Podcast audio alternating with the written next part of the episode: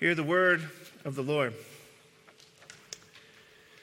These are the generations of the heavens and the earth when they were created, and the day that the Lord God made the heavens and the earth and the heavens, when no bush of the field was yet in the land, and no small plant of the field had yet sprung up, for the Lord God had not caused it to rain on the land, and there was no man to work the ground, and a, a mist was going up from the land and was watering the whole face of the ground.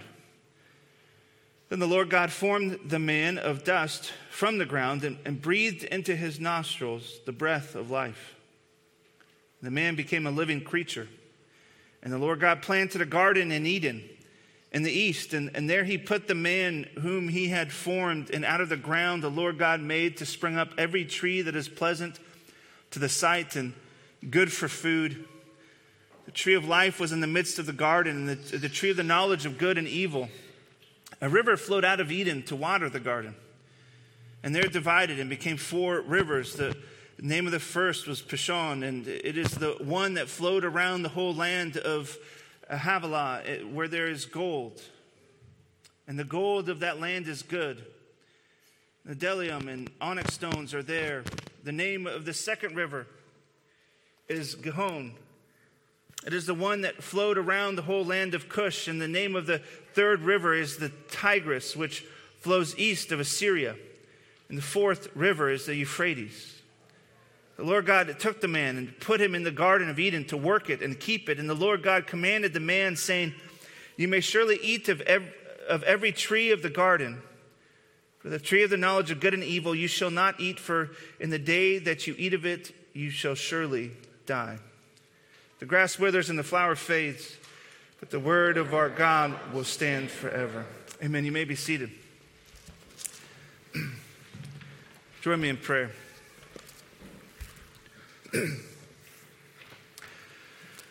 Holy God, we give you thanks for your word.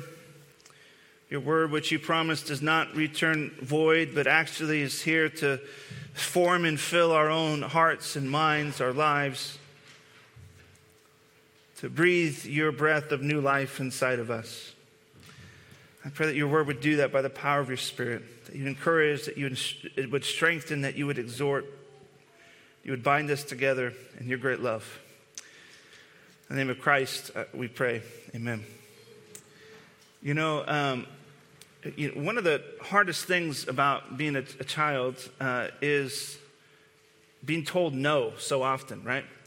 Um, you know, can I have candy? No. Uh, can I play video games? No. Uh, can I go to my friend's house? No. You know, maybe this is just me that says this to my children, but this is a, a common refrain in our home. And, uh, you know, when you're a child and you're being told no, like, candy's good. You know, these are playing video games is good. Why are you withholding these good things from me? When you're a child, you can't help but wonder, why don't my, my parents want me to experience joy in my life? Uh, why don't they love me? Um, why do they withhold the best things in life from me? And I think, you know, sometimes, you know, this is actually how we can tend to view God, like a parent who's actually withholding good things from us. In fact, maybe God's withholding not just good things. What if God's withholding the best of things for us, keeping them for himself? Um, because when God's answer to us in life is sometimes no, whenever we experience different pains and discomforts and disappointments in life, we we can struggle with the who of who God is. Sure, in this room, if I went around and we met and we talked, you say, yeah, I believe God is good, that he is gracious. But in our day-to-day life, we actually struggle to believe that he is always good, that he's always gracious to his children. We, like you know, children, wonder, is God withholding good things from me? And here in Genesis two, we find the answer to that question about the nature of who God is. Is he withholding good things from his children? And the answer is an emphatic no. In fact, we find what we find in Genesis two is that he withholds no good thing from his children because he gives us himself, right? The source of all good. And not only does he give us himself, but he actually lives with us. He dwells with us, and he invites us to have life with him, to walk with him in all of our life. And this is what we're going to find as we look at the second chapter of Genesis this morning. But before we dive in, as way of introduction, just one thing kind of more technical that I want to say about Genesis two that can be kind of confusing for, for us modern readers. because there's a lot of repetition between Genesis one and Genesis two. And some of these repetitions and or things that seem different can actually seem like they contradict each other. So much so that it, it seems some people argue that there's actually two different creation accounts happening. So a couple of these problems, for instance, are here. Like in, in chapter one, we read that on day three, plants and vegetation were created. Um, and yet here we find on day six, you know, that where man was created, that there was no, no bushes or, of the field and, and no small plants. Another problem that you find between these two accounts is that the name of God actually changes in Hebrew. So in, in, in chapter one, uh, he's called God, or Elohim is what he is in Hebrew. And then in, in chapter two, the, the way that God is talked about is changes to Lord God, which is Yahweh Elohim, which is the, gives the covenant name of God. And so it could, could look like maybe there's two different authors here writing this. Um, and maybe that's distinct of these two different authors. So what's happening here in Genesis two? Why do we have Genesis two? Uh, you know, these problems, which can seem difficult, actually have fairly simple solutions. Uh, if you've ever looked at an atlas before, you might find, for instance, the state of Washington. And it shows you the whole state of Washington, all its, its boundaries and borders. And then maybe in the bottom right corner, it's going to have a zoomed-in look at a place like Seattle, right? The biggest city in our state. It'll kind of zoom in, look on it to kind of give you the details of, of Seattle. This is kind of what's happening in chapter two. We're going to kind of get in this zoomed-in account of how God created humans, right? Genesis one gives you this broad overview of, of all of creation. And then chapter two kind of zooms in on, on what was happening on, on day six. But you might ask those questions that I, those problems that I, you know, brought up. What about this rearranging of creation days? It seems like it's disordered here in chapter two. Well, when we look at actually the details, something different's happening. Here in, in verse five, it says, when no bush of the field, when no small plant of the field. There's this important word here, um, of the field. And when this term is used throughout uh, the Old Testament, it's used to talk about cultivation. It's referring to cultivated plants or uh, agriculture. This is what Moses is writing here about agriculture, saying that, listen, there was no man yet to till the ground, to plant rows of potatoes yet. Right? He's, he's, no agriculture was happening. That's what he was talking about. And so that kind of resolves the first problem. Well, what about the, the names that I brought up? Well, the different use of the name of God actually gives us insight into the kind of God who created all things. Uh, Yahweh is the covenant name that, of God that he gives to his people, which means he is the God who is in relationship with his people. And the author of this book, Moses, is trying to showcase, listen, the personal nature of the God Uh, who created humans in his image. All right, the fact that God gave himself a name means that he can be known, and he wants to be known by us and wants to know us. And so it's, it's really showing us that the God who created all things and created humans is the God who invites us into life with him. And, and that's kind of what I, I want to focus on this morning, is the God who desires to live life with his people. And there's, there's three aspects Uh, to our life that he shows us, that I'm borrowing some from others uh, here, and, and they're these, that life with God is a gift, that life with God is worship, and that life with God is covenantal. So first, life with God is a gift. We see this here happening at verse seven. It says, right, then the Lord God formed the man of dust from the ground and breathed into his nostrils the breath of life, and the man became a living creature. Here we see the beginning of, of humanity as Adam is birthed from the ground. And the question you got to think is like, well, what did Adam do to deserve being made? Well, nothing. He was he was dirt. Dirt doesn't do anything. It just hangs out. And, uh, and so God bends down into the dirt, into the dust, and he begins forming the man, right? Forming all his parts.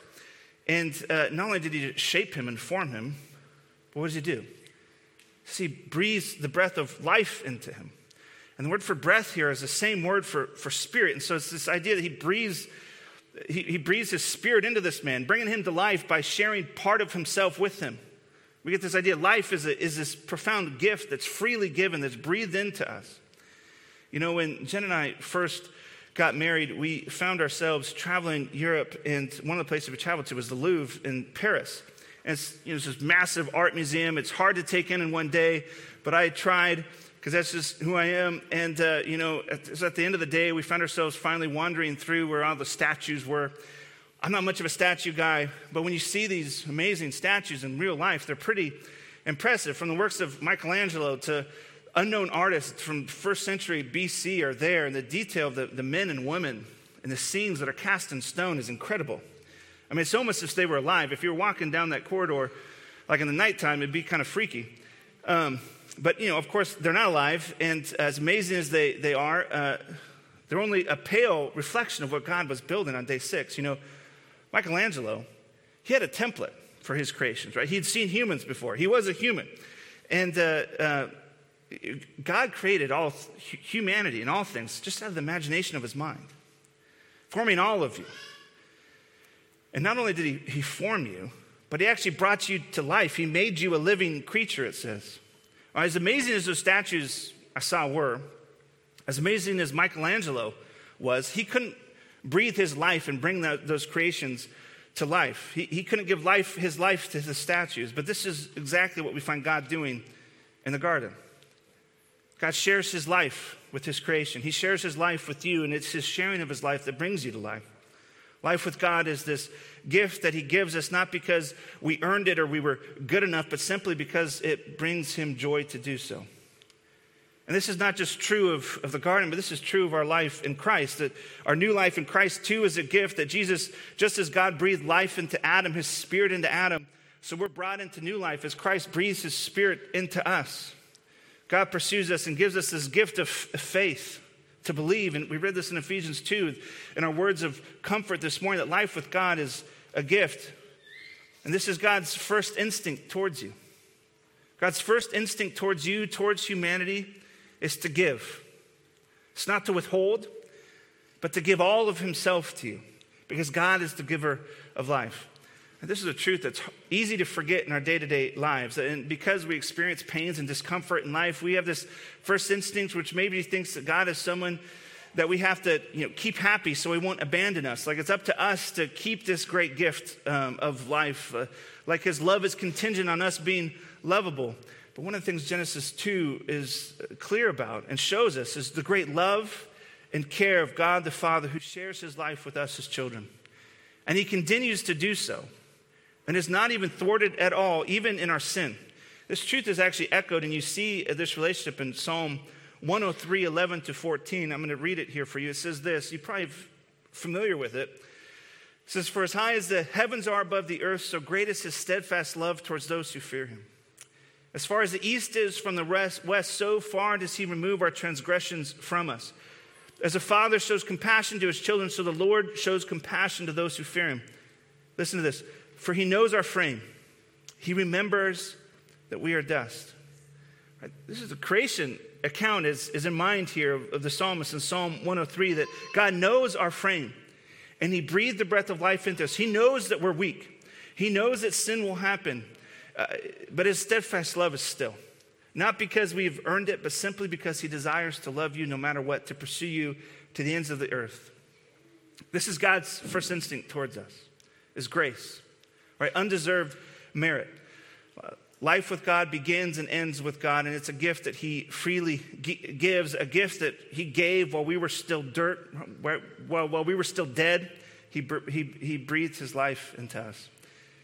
And when this deep truth about God, right, that he is gracious, begins to seep into our souls, which it takes a lifetime. Right? Usually it, it, the grace of God begins to really seep into your soul when you're deeply forgiven by somebody. When you actually experience it in day-to-day life, that's usually when we tend to wonder, well, is this really true? And when the grace of God seeps down into your soul, you can't help but respond in worship, in awe of God. Uh, and he's the great initiator of, of all things, giving us his life, and our response is one of worship. And this is the second thing we see here, that life with God is worship. Well, you know, you might... I'm sure most of you are probably familiar with this passage. You might look at it and you say, well, Craig, listen, I don't see the word worship anywhere here. What are you talking about? Well, you know, whenever you're trying to interpret Scripture, especially, you know, Old Testament, but all of Scripture, one of the questions you always need to ask is, well, who was the, who were the first readers of this, and how would they have read this text? And remember, this is written by the hand of Moses, given to the people of Israel while they were wandering in the desert for forty years, right before they went into the Promised Land. In verse twelve, would have begun to, to trigger images of worship. Let me read this here for you again. And the gold of the land is good. The bdellium and the onyx stones are there. And maybe you've read this before and you've read past these details and thought, well, this is oddly specific. Thanks for the information. You know, next verse. But when the Israelites read this, they would think worship, because in the desert, the Israelites were instructed to build a tabernacle so God can meet with his people, a place of worship. And in that tabernacle, what do you find? You find everything covered with gold. Gold is everywhere. And you find onyx stones that were used in the decor, and they were put on the robes of the priests. And as they read this and read these things, they would start to make these connections of these two, and they would think, oh, so our worship in the tabernacle is actually not the, the template of worship. It's actually modeled after Eden. What this tells us is Adam's work in the garden was a work of worship. Worship takes place in the garden as a response to this gift of life. He can't help but live all of life in worship as he's been given life. And this theme is actually developed even more in verse fifteen when it says this. The Lord God took the man and put him in the Garden of Eden to work it and keep it. So these words translated here as work and keep. In my translation, maybe work and protect or work and guard in yours. Uh, they're the same words, exact words, used to describe the work of the Levites, which was the priestly tribe. These are the people who were the, the pastors of the day. And what this is telling us is like Adam's work in the garden was priestly. Even the Levites' work was actually modeled after Adam's work. Adam's work was worship. All of his life with God was worship. You know, if you would have asked Adam, you know, when is the when is the when is the worship service uh, on Sunday? He was he would have handed you a shovel, right? He, it wasn't this isolated time. It was all of life. Uh, he was to work and guard this, and this is this picture of this eternity, a new creation of one day. What we look forward to is is, is this uninterrupted work, right? In the same trip that Jen and I took uh, to to the Louvre, uh, I met a, a man in a different place and had a conversation with him, uh, and he was telling me he didn't like the idea of heaven. Uh, because in his mind, heaven was just a place where basically they have a Sunday morning worship service uh, with no end time. In his mind, it was singing Christian radio music forever, which doesn't sound like a good thing to me. Um, but what we learn here is that all of life is actually meant to be uh, is happening in the presence of God, which means all of life is meant to be done in worship, not just this moment, but every moment. Adam's work in the garden, from raising children to tilling the ground to everything that he did, was worship. And when you live life with God, all of your life then is an opportunity of worship. From digging trenches to balancing spreadsheets to changing diapers, all of it. You know, as Paul writes, echoes this truth in First Corinthians ten, he says this, so whether you eat or drink or whatever you do, do it all for the glory of God. This is, this is our role in life. Life with God is worship. Everything you do is an opportunity for worship. You know, one aspect of our work that we see in, in worship here is uh, is protecting this sacred life of, of, of worship. The, the word here to, to work, to, the word uh, to guard means to protect, which means part of part of our work is protecting against intruders who try to pull people from a life of worship, which we'll see the fruit of that in a, in a couple weeks when we get into Genesis three. But as just a, a quick aside, uh, for men particularly, you know, we'll talk more about marriage and those things next week. But here, since this call was given explicitly to Adam before Eve was created, I think it means something unique for men. And uh, men have a responsibility to guard and protect that is uh, unique to us, and it's part of your priestly duty. And one of the things this means is we're called to protect our families and homes from intruders, to have courage, to fight, to be brave. You know, sometimes these characteristics can be looked down upon as, as if they're the result of the fall, but here we find that they are pre-fall uh, requirements for Adam, where Adam failed miserably in, right? He had no courage. Uh, but it's, it's our lack of courage and coward, cowardice that are actually the result of the fall. So what does this practically look like for us? Um, well, for one, I think to be priestly for men means you need to know your Bibles, right? The word in the New Testament is called the sword, right? To have your sword sharpened for the battle ahead means to know the word. So the question for the men in this room, do you know the word? Uh, do you meditate on it so that you can tell the difference between foe and friend? Our first aspect of protection means to know God's word. And in fact, you know, Uh, we'll get into this in a few weeks in Genesis three, but one of the problems, they, did, they didn't know God's word, and that's one of the reasons why the intruder came in and was able to deceive Adam and Eve. Uh, a second aspect of, of this uh, for the men is, you know, when conflict comes into your home, it's a man's responsibility to be the leader, to lead the family to the grace of God. Like, one of the things this means is the duty of the man is to be a chief confessor. Men, do you confess your sins to your families? These are hard things to do. Uh, but when you do this, it means that you actually trust that God is gracious and God is kind, and you're leading your family to this. And the third, last thing I want to say about this is, is the idea of prayer. I think an, an aspect of protection is prayer, uh, which prayer shows a profound dependence on God to help you in your life. Are you praying? This is part of your priestly duty, to protect from intruders who seek to destroy the household of worship. So life with God, we find, is this gift that leads us into worship, where we recognize all of life is walking with him. Even this idea of protecting, it's very good. It's full of joy. All of life devoted to God. All our work is sacred in a way. But our problem with this, and just like our problem last week we mentioned, is that we don't live in the pre-fall moment anymore. Right? We live in a world where our worship has been interrupted, where the intruder already has come in, where Adam failed to protect. We live life in the desert. So how are we supposed to live a life of worship and to live this gift that God's given us in life, in, in grace? How are we supposed to live this life when we don't dwell with God like Adam did pre-fall? This leads to the third, final thing we're going to see here, is that life with God is covenantal. Life with God is covenantal. So because life with God is a covenant, it means that God makes a way for us to have life with him, even in an interrupted world. And to really understand this, I'm just going to briefly explain a little bit about what covenants are, what covenant theology is, because it will help us understand what's happening here. So briefly, you know, covenants are simply how God deals with his people. The word covenant defines how God relates to his creation and shows us that God's desires to dwell with his people, that he has made to be a part of his people, even in uh, the fall.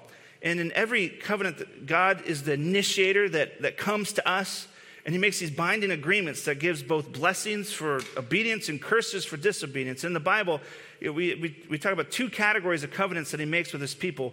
The covenant of works is what we find here, and the covenants of grace is what we find outside of the garden. And in the garden here, we find the covenant of works here with Adam in verse sixteen to seventeen. And he says this, "And the Lord God commanded the man, saying, you may surely eat of every tree of the garden, but of the tree of the knowledge of good and evil you shall not eat of it. For in the day that you eat of it, you shall surely die." You know, my professor, my, my professor would say of this, you know, if it walks like a duck, if it quacks like a duck, then it's a, it's a duck. Um, right? The word covenant is not here in this text, but the components of a covenant are. Right? There's a blessing if, for obedience, life. There's this rule to follow, and a, a curse if this rule is broken. Right? Don't eat of this tree or you surely will die. It's often called the covenant of works or covenant of life, where if Adam obeyed, right, he would uh, have life, but if he did not, he would die. And you know, one of the first things you notice about this covenant, though, is that God's instincts here again, first instincts towards Adam, after the gift of life, is giving abundantly to him, right? He says you can have everything here, except just one thing that you can't have, uh, this tree. I think our, our tendency is similar to a child's. It's like you can tell a child, "Listen, you can have every toy in this in this room, but I'm just going to not this one little toy car. You can't have that." And what's a child going to do? Well, the first thing he's going to do is just run towards that, that little toy car that you told him he could not have. Even though there was millions of cars, this one car that he couldn't have, he wants. Um, and I, and we do this because at the end of the day, we wonder, well, if, if is, is the thing that's being held back the best thing? Maybe that thing that's being held from us is is a good thing. It's the best thing. And we think maybe God is holding back from us, keeping something to himself. And yeah, this other stuff, it's great. I, I love these other trees, but what about that tree? And uh, but that, that's actually not what's happening at all here. As one pastor friend puts it, he says this. He says, "What is that tree that's being held back?" Well, if this tree that's being held back tells you what is good and evil, then this tree is giving you a rule book. Right? The tree is a law. And what God is saying is this, listen, if you eat of this tree, it means that you want to make your own rules and your own laws apart from God. And God is saying, listen, I've invited you into this relationship with me. You can come and talk to me. You don't need to go to this tree for an information. Ask me. I will teach you. I will show you everything. You know, in, in chapter three, when Satan comes and offers this tree, what he's offering the people is, is, is a life autonomous from God. And God saying no to this tree is not him holding back good things. It is him saying, I don't want you to be cut off from me. It's him saying, I, I want to walk with you. To eat of this tree is to be cut ourselves off from life with God. It's like a parent saying, I don't want you to play in the street, child. Not because I don't love you, because I don't want you to die. And, uh, you know, one other important aspect about covenants that you find here that impacts us is that there's always covenant uh, heads and representatives to the people. And so, you know, when Adam, the first covenant head, sins, what that means for us, it means that we all sin because he represented all of humanity. So we're connected to our covenant head. And because of this, this is our break in our worship. This is reality of the life that we live. And this story of Scripture is God providing a second covenant head in Christ, where he brings us back into life with him in, a, in the covenant of grace, which is this unmerited favor where God pursues his people and makes a way for a relationship with his people, even though his people disregard him, seemingly at every turn. He still pursues. Even though humanity can't keep its side of the covenant, the covenant, God is the great covenant keeper. Even though he does not have to, he does it. He gives life to his people, even while they sit in darkness. To accomplish this task, he sends the source of all light and all life, his Son. And in this covenant, Christ becomes the second Adam for us, right? One who will keep the garden, one who will tend it, one who will do the work that he is required to do, one who lives his life in complete dependence on the Father, who doesn't go and make his own way, but who submits to the Father even though it means his own death. But being the greater Adam, even death can't hold him. And he is raised to new life, and now all united to him in faith, he raises to new life as our second Adam, breathing his breath, his spirit into us. Now that all is, that is his is ours, he is our new head, our new representative who invites us into complete communion with the Father and the Spirit, where the Spirit dwells inside of you and I fully. What you see is God has withheld no good thing from you. We know this because he did not even withhold his Son from you. Why does he do this? That you might have life with him, because he, he is the great giver of life. And now we're united to this second Adam in faith. And so our call to new life here is to respond in awe and worship, to learn how to let these great truths seep into our souls, to rest in these profound truths that God is near to you. His instinct towards you is grace. It is favor. It is love. And it's our need to train ourselves in worship to never forget our God is a gracious God whose steadfast love is abounding, and he will see you through to the end. And this strengthens you to endure any hardship, any disappointment you face, because you can trust that the character of God is a surety, regardless of the different things that I experience, working even in the darkness, bringing our salvation to completion until that glorious day when our eyes will behold eternity. May we be a people here who embrace these profound truths, that we would ever walk in the light of his grace, knowing that life with God is this profound gift, that is worship, and is bound by the God who's the great covenant keeper. Pray with me. Holy Father, in your infinite mercy, in your grace, help us to believe these truths that we know but are hard to actually trust and believe. That you are the God who pursues your people, who created us, and who unites us by the power of your Son. Encourage our hearts, strengthen us, and send us out as lights in a world of darkness, we pray. Amen.